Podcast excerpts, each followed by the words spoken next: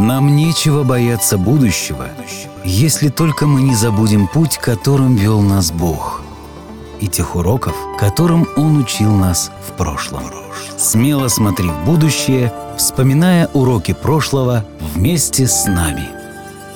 Добро пожаловать на подкаст «История адвентистов седьмого дня», эпизод номер 33 «Восстановление», 1888 год. В прошлый раз мы завершили обзор сессии Генеральной конференции 1888 года, где в суровой схватке сошлись представители Старой гвардии и нового поколения адвентистов. Урия Смит и Джордж Батлер ратовали за сохранение традиций и, выставляя себя в роли жертвы, противостояли Джонсу и Вагонеру. В этом противостоянии обеим сторонам не хватало христоподобного духа. Эллен Уайт видела в этих зрелых мужах поступки, свойственные малым детям.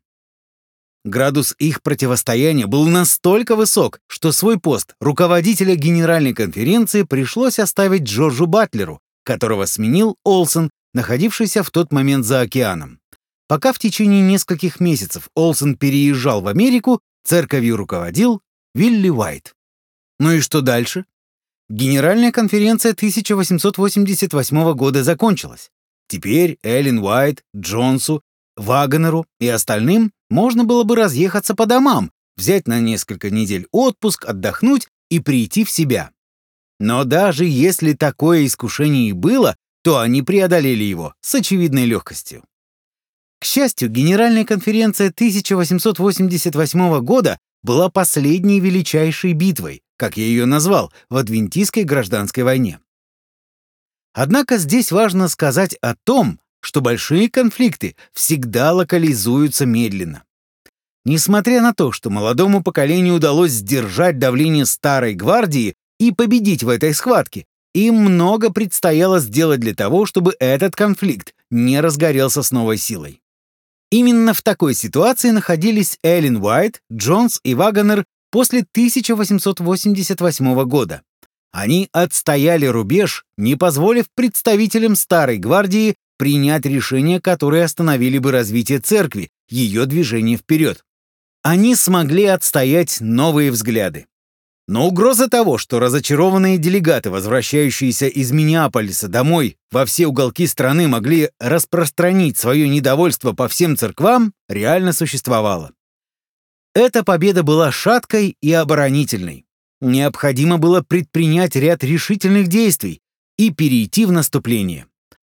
Поэтому следующие несколько лет Эллен Уайт, Джонс и Вагонер будут ездить по штатам вдоль и поперек, используя любую возможность для проповеди. В некоторых местах все еще существовали очаги сопротивления, но в целом эти годы были временем реорганизации и восстановления церковного единства. Вскоре после Генеральной конференции Эллен Уайт пригласили проповедовать в Батл-Крикской церкви. Хочу напомнить, что Батл-Крик являлся исторической столицей адвентизма и оплотом Старой Гвардии. Поэтому в субботу утром два пресвитера церкви подошли к миссис Уайт и поинтересовались, о чем именно она собирается проповедовать. Эллен Уайт сразу почувствовала подвох в их вопросе и поняла, что именно их интересовало. Они намеревались узнать, будет ли Эллен Уайт проповедовать о праведности по вере. Уж не собирается ли она прямо здесь, в церкви Урии Смита, проповедовать идеи, против которых он так яростно боролся в Миннеаполисе? Как оказалось, именно это она и собиралась сделать. Но не из вредности или вызывающей дерзости. Она собиралась проповедовать о праведности по вере потому, что была глубоко убеждена в том, что церковь потеряла из виду Христа и нуждается в возможности вновь оказаться у подножия креста. Поэтому на вопрос тех двух молодых пресвитеров Эллен дала следующий ответ. «Братья, позвольте Господу и сестре Уайт самим определить тему проповеди, ибо ни Господь, ни сестра Уайт не нуждаются в том, чтобы братья указывали, о чем ей следует говорить. Батл Крик является моим домом, местом, которое мы основали силою Божьей, и поэтому не нуждаемся в чем-либо разрешении выходить за кафедру. Это право доверено мне самим Богом. А затем Эллен Уайт привела пресвитеров в еще большее замешательство. Она предложила, чтобы перед собранием выступил никто иной, как Алонзо Джонс. Кто? Джонс? Да как бы ни были правильны его взгляды, положение Джонса в церкви значительно отличалось от ее собственного. У него не было такого же права на кафедру, какое было у нее, признанного пророка церкви и одного из трех ее основателей. Статус Эллен Уайт позволял ей говорить в Батл-Крике обо всем, что она посчитает нужным. И даже если это окажется не по нраву церковному руководству, что ж, им придется с этим смириться. Но Джонс... Джонс был совсем в другом положении. Оно напоминает ситуацию из Деяний апостолов 19 главы, когда некие иудеи изгоняли злых духов во имя Иисуса и Павла, и злой дух ответил им, «Иисуса знаю, и Павел мне известен, а вы кто?» Я не намекаю, что кто-то в данной ситуации выступает в роли злых духов, просто поясняю, что сказать «нет» Джонсу и Вагонеру — это одно, а отказать Эллен Уайт, чей авторитет основывался на многих годах верного служения церкви, это совсем другое.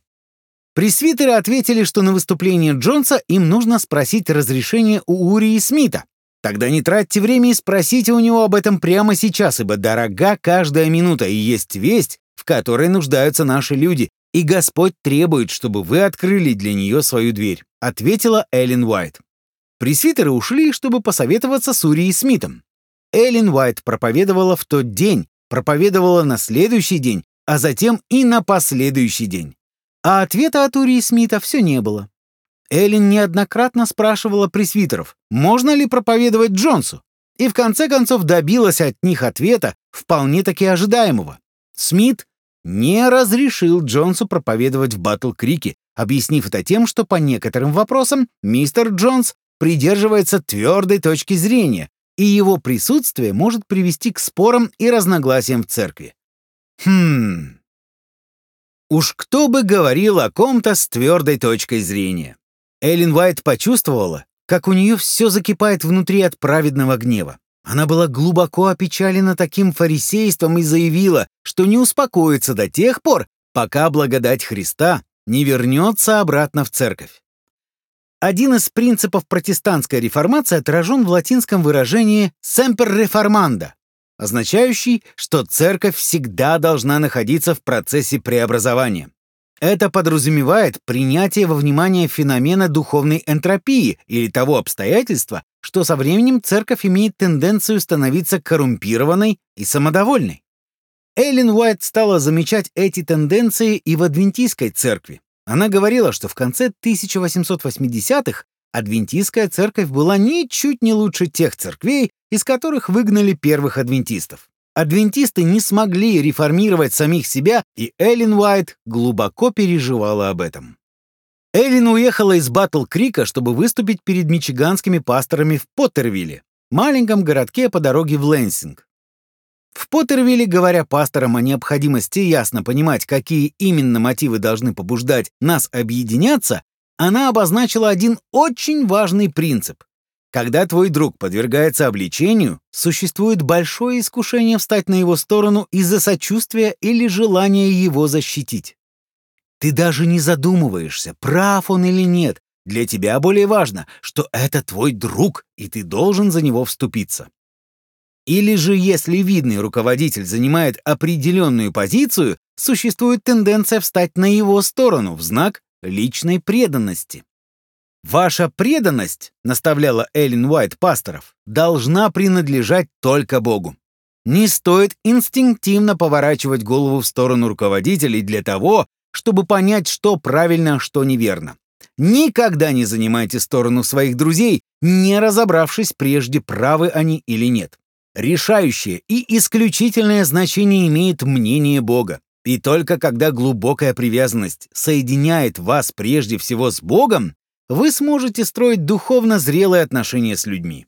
Очевидно, что Эллен Уайт говорила об этом из-за того, что во время пасторских встреч в 1888 году она видела единицы людей, которые, подобно Батлеру, искали библейское основание занимаемой ими позиции. Остальные же были просто его последователями. Они объединялись в группы и повторяли то, что слышали от своих руководителей. Подобно Смиту, Многие из них даже и не пытались понять аргументы оппозиции. По словам Батлера, такой человек, как пастор Урия Смит, просто не мог ошибаться. Именно на этом и базировалась вера людей. Они верили в возраст и опыт своих руководителей и принимали доктрины на основании срока их существования. После Мичигана Эллен Уайт отправилась в Де-Мойн, штат Айова, потому как Айова любит участвовать в различных разборках, тем более в бунте против Эллен Уайт. Должна же Айова поддерживать свою репутацию, ведь именно в этом штате вырос Батлер. Именно здесь в ранние годы укрылись от служения Эндрюс и Лавбора. Именно здесь была штаб-квартира марионской группировки, противостоящей Эллен Уайт. Восстание Снука и Бринкерхофа тоже происходило именно здесь. В общем, вы поняли. Айова сама по себе была очень неплохим штатом, просто это был еще один центр консервативного противостояния Эллен Уайт, Джонсу и Вагонеру. Однако Эллен Уайт это не смущало. Если вы увидите ее календарь, то поймете, каким напряженным был ее график. Похоже, она даже забыла о своем 61-м дне рождения и была смущена, когда к ней вдруг стали приходить посетители. Весь следующий год после генеральной конференции, которая закончилась 8 ноября, она несколько дней проповедовала в Батл-Крике. Потом провела пять дней в Поттервилле. Неделя в Демойне. Затем вернулась назад в Батл-Крик на молитвенную неделю, которая продлилась целый месяц. Поездка в Массачусетс, где она провела 11 встреч. Оттуда в Вашингтон, округ Колумбия, где она проповедовала шесть раз. Одно выступление в Пенсильвании, три в Нью-Йорке, опять проповедь в Батл-Крике. Посетила двухнедельные встречи в Чикаго и снова Батл-Крик. Провела три недели в Канзасе, вернулась в Пенсильванию, выступала 10 раз. Затем Нью-Йорк, Мичиган, опять Мичиган и еще раз Мичиган.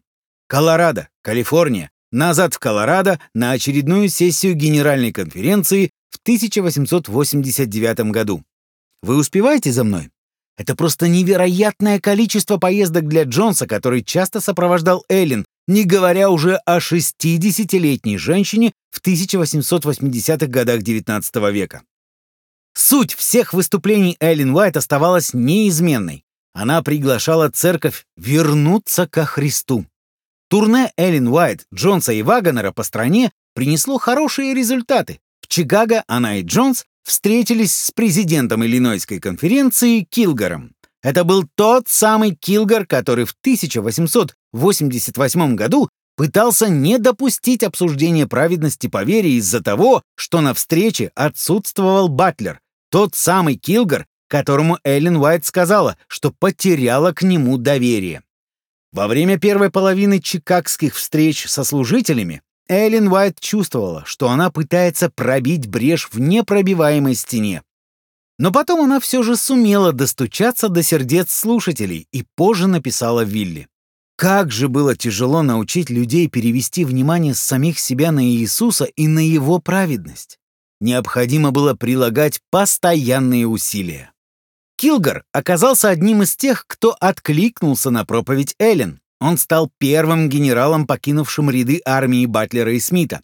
Эллен отметила, что его лицо сияет, он говорит и плачет и славит Бога. Я верю, что он пережил настоящее обращение. Сам Килгар напечатал статью в газете «Ревью», в которой поблагодарил Эллен Уайт и Джонса за ясное объяснение того, что они не смогли понять в Миннеаполисе. И везде, куда бы ни приезжала эта команда, служители и руководители церкви откликались на их весть и признавали свою неправоту. Однако это был нелегкий труд, в том числе и для Алонза Джонса. Как мы уже отмечали раньше, Джонсу всегда хотелось преподавать в Батл-Крикском колледже. Генеральная конференция даже рекомендовала его кандидатуру к преподавательской деятельности, а административный совет колледжа с вежливыми улыбками пообещал заняться этим вопросом. И после этого тишина. Понадобилась совместная встреча Комитета Генеральной конференции и Административного совета колледжа, чтобы наконец-то рассмотреть вопрос о назначении Джонса. Не было никаких сомнений в том, что Джонс имел дар преподавания и обладал достаточными знаниями. Однако его заставили пообещать, что он не станет учить студентов чему-либо, отличающемуся от взглядов административного совета, то есть от взглядов Урии Смита, и Джонсу пришлось дать такое обещание. Это просто поразительно, если вспомнить, что Батлер и Смит пытались утвердить резолюцию, которая бы запрещала преподавание в каком-либо адвентистском колледже чего-либо, что не было бы одобрено руководством Генеральной конференции. Именно по этому вопросу Вилли писал, что он и его мать сильно сопротивлялись утверждению такой резолюции. Однако то, чего Смит не смог добиться на уровне Генеральной конференции, ему удалось осуществить на уровне колледжа.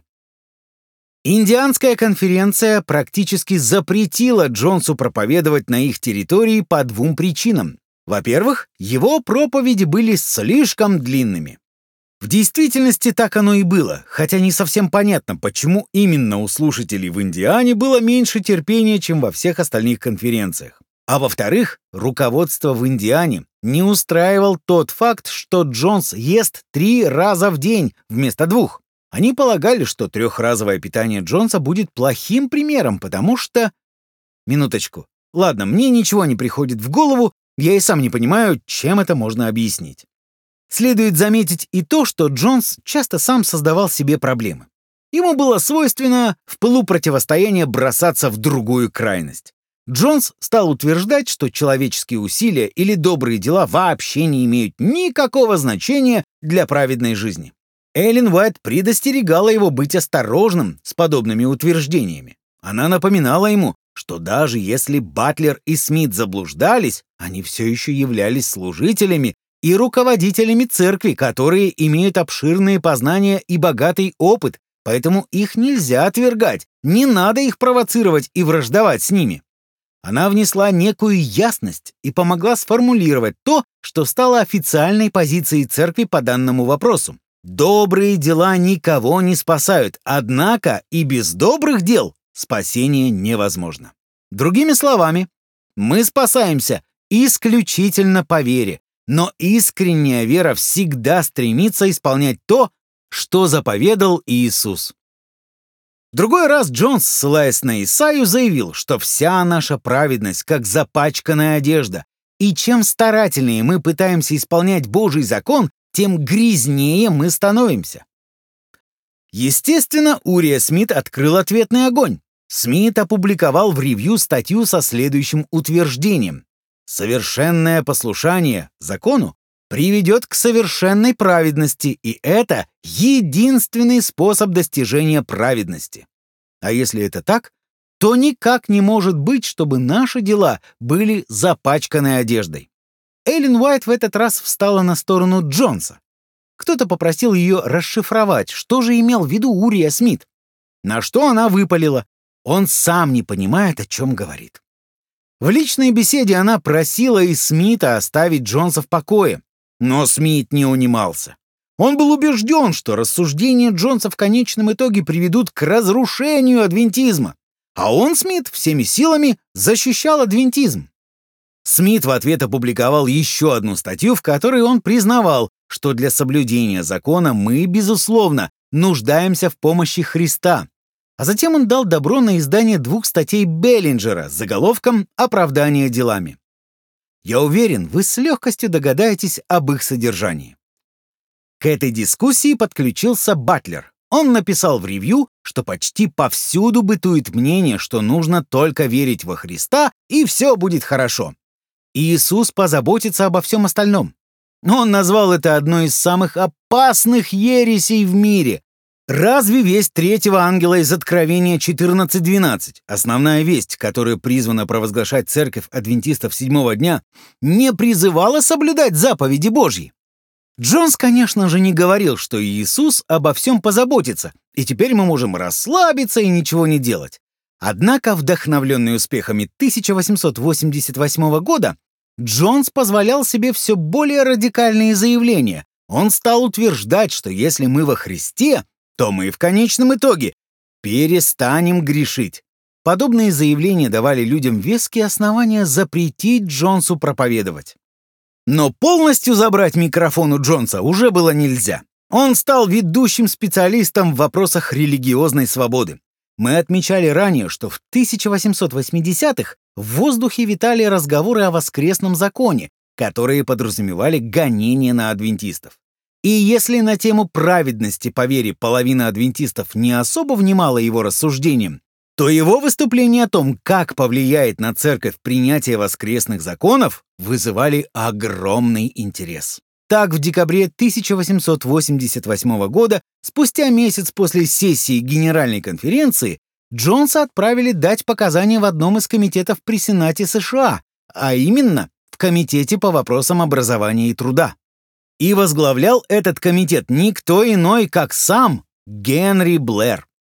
В 29-м эпизоде мы упомянули о том, что первый национальный закон о воскресном отдыхе был представлен на рассмотрение в 1888 году.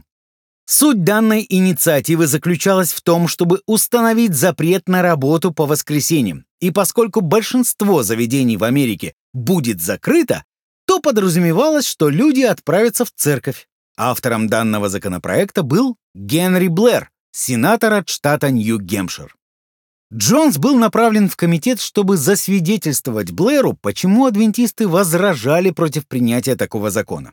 Прежде чем Джонс успел подняться, представитель баптистов седьмого дня попросил Сенат сделать исключение для членов их деноминации. Когда же пришла очередь Джонса, он отказался просить освобождения от этого закона для адвентистов. Адвентисты, заявил Джонс сенатору, отказываются признавать, что Конгресс имеет право принимать такой закон. Доводы Блэра в пользу данной законодательной инициативы, как вы можете предположить, заключались в поднятии моральных устоев общества. Посещение церкви пойдет на пользу людям. В церкви они будут научены нравственности. Следовательно, на правительстве лежит ответственность поощрять посещение церквей.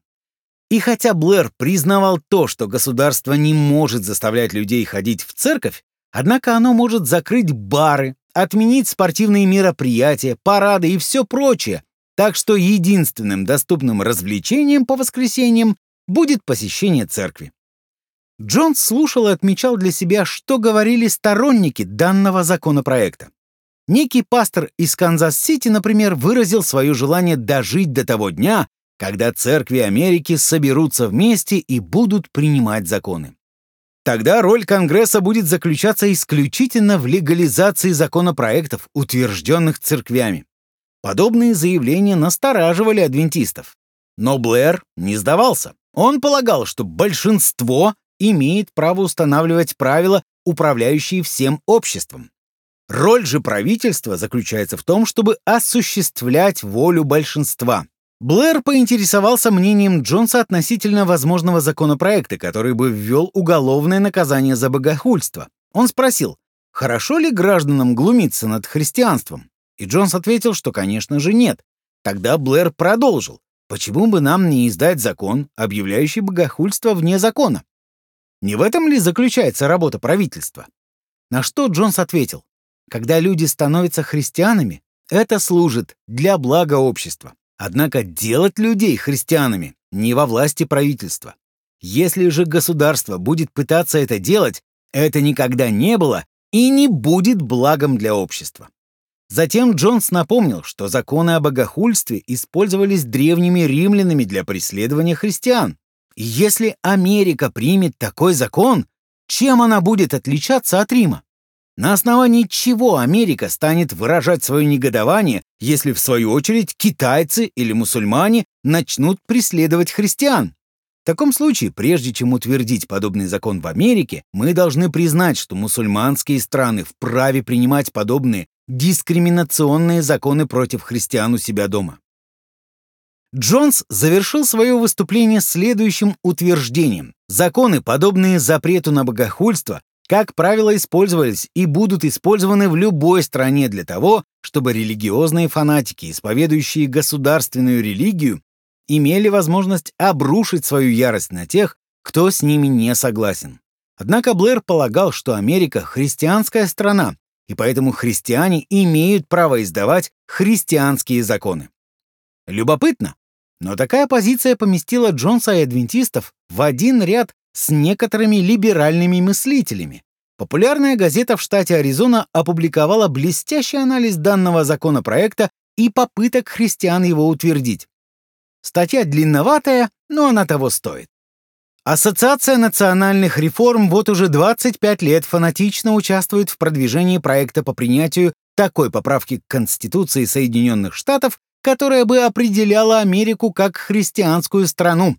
По сути, они ратуют за изменение Конституции, обеспечивающее статус государственных законов их церковным догмам. С этим можно поспорить, и часто так и делается, в надежде, что данная затея никогда не найдет достаточной поддержки в этой свободной республике. Однако мы не можем себе позволить быть абсолютно уверенными в этом. Пройдет или не пройдет данная инициатива, зависит от бдительности и сознательности граждан. Не стоит возлагать всю ответственность в подобных вопросах на Конгресс или президентов, ибо, к сожалению, часто они оказывались введенными в заблуждение и принимали законы, вредящие народу.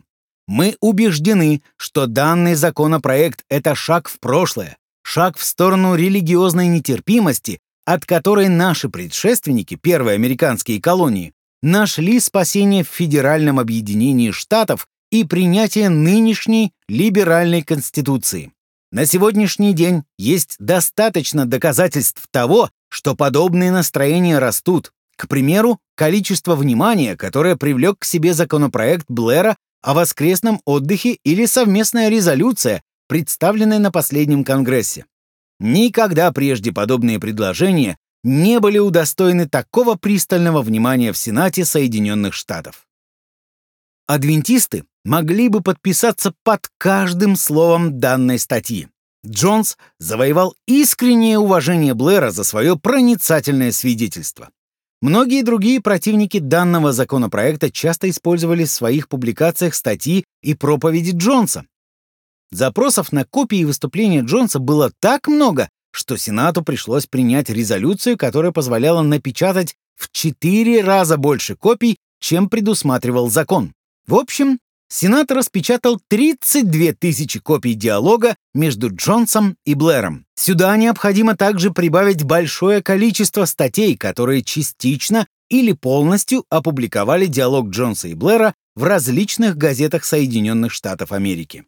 Блэру не удалось добиться утверждения этого закона. В 1889 году он попытался продвинуть этот закон в более секулярной версии, но и эта попытка также не имела успеха. В 1890 году еще один конгрессмен пытался продвинуть этот законопроект, но и у него ничего не вышло. В конце концов, закон, гораздо более умеренный, нежели законопроект Блэра, был утвержден Сенатом. Однако ностальгия по проекту Блэра продолжала жить. В 1909 году группа христиан устроила встречу в одной из методистских церквей в Вашингтоне, чтобы отпраздновать 21-ю годовщину с того времени, как законопроект Блэра мог бы быть утвержден. И даже сам Блэр присутствовал на этой встрече. А вы часто слышите о том, как кто-то спустя 20 лет отмечает годовщину непринятого закона? Законы о воскресном дне — это история с постоянно развивающимся сюжетом. Может быть, она и заслуживает того, чтобы ее можно было раскрыть более детально, но не до такой степени, чтобы посвятить этой теме целый эпизод. Вся эта история вокруг воскресного закона поставила репутацию Джонса в выгодное положение после Генеральной конференции 1888 года. С одной стороны, были те, кто противостояли идеям Алонза Джонса в вопросе праведности по вере, с другой стороны, они же склонялись на его сторону в вопросах религиозной свободы. Нет сомнений, что он стал, по словам Джорджа Найта, народным героем для многих адвентистов. Они гордились тем, что один из них предстал перед Сенатом, а еще через пару лет и перед самим президентом Соединенных Штатов Америки, отстаивая их интересы. Однако религиозная свобода, которой так дорожили адвентисты, была не в состоянии сделать их сердца более любящими. Настоящий переломный момент в период реорганизации церкви произошел весной 1889 года, когда была организована грандиозная школа подготовки служителей. Первая полевая школа длилась целых шесть месяцев, с ноября 1889 года по март 1890. Цель этой школы заключалась в повышении уровня образования пасторов. Большинство из них были способны исключительно на то, чтобы подтверждать вероучение церкви ключевыми текстами. Например, хочешь объяснить субботу? Прочитай вот эти пять текстов на эту тему. Служители были способны объяснить доктрины, но были крайне невежественны во всем, что касалось остальной Библии. Они были не способны говорить о субботе или каких-либо других адвентистских доктринах, выходя за рамки тех нескольких ключевых текстов, с которыми они были знакомы. Итак, в Батл-Крике собрались 50 студентов, 50 адвентистских пасторов.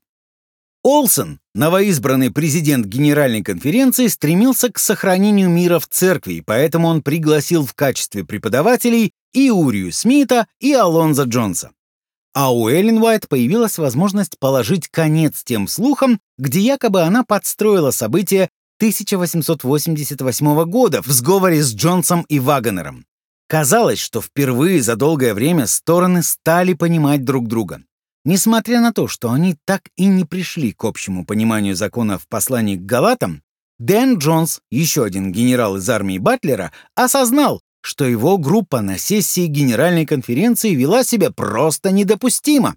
Как и в случае с Килгаром, свет осиял Дэна Джонса, и он написал Уилли Уайту, похоже, что все писали Уилли Уайту о своем озарении. Дэн Джонс заметил, как Эллен Уайт сказала всем присутствующим, что ее больше заботит настоящее единство, а не то, во что мы верим, или насколько одинаково мы понимаем закон в послании Галатам, или любой другой доктринальный вопрос. На следующий день Дэн Джонс писал, Эллен Уайт и доктор Вагонер оба говорят, что пункты доктрин вообще не являются предметом спора. Основной проблемой является дух, который проявляется в людях, протестующих против определенных взглядов. Я совершенно свободно могу признать, что дух и в самом деле был далеко не Христов. Это справедливо по отношению ко мне. Если я хоть немного разбираюсь в людях, то духа Христова не было и во многих других. Я не перестаю размышлять о прошедших событиях и не могу понять, почему такие маловажные вопросы на деле приводят к такой вражде и таким разделениям. Да, мистер Джонс, сегодня мы тоже пытаемся это понять. Дэн Джонс не утверждал, что Алонзо Джонс и Вагонер были абсолютно правы в своем богословии, но он яснее понял намерения Эллен Уайт. Она поддерживала Джонса и Вагонера, но она не была на их стороне. Эллен Уайт оставалась на стороне Эллен Уайт. Ее внимание занимали не закон или десять рогов. Для нее эти вопросы находились на втором плане. Она была озабочена тем, чтобы во время обсуждения закона или десяти рогов народ Божий проявлял друг к другу Дух Христа. Некий адвентист по имени Тейлор Банч позже скажет, что Генеральная конференция 1888 года была очень похожа на опыт народа израильского, когда они взбунтовались в Кадес-Варне, что привело их к блужданию по пустыне в течение последующих 40 лет. Я оставлю за вами право решать, подходит ли сюда данная метафора, однако медленно, но верно ополченцы 1888 года начали понимать, в чем они были неправы. Может быть, для адвентистов все еще была надежда? Может быть, в конце концов, они все-таки доберутся до земли обетованной.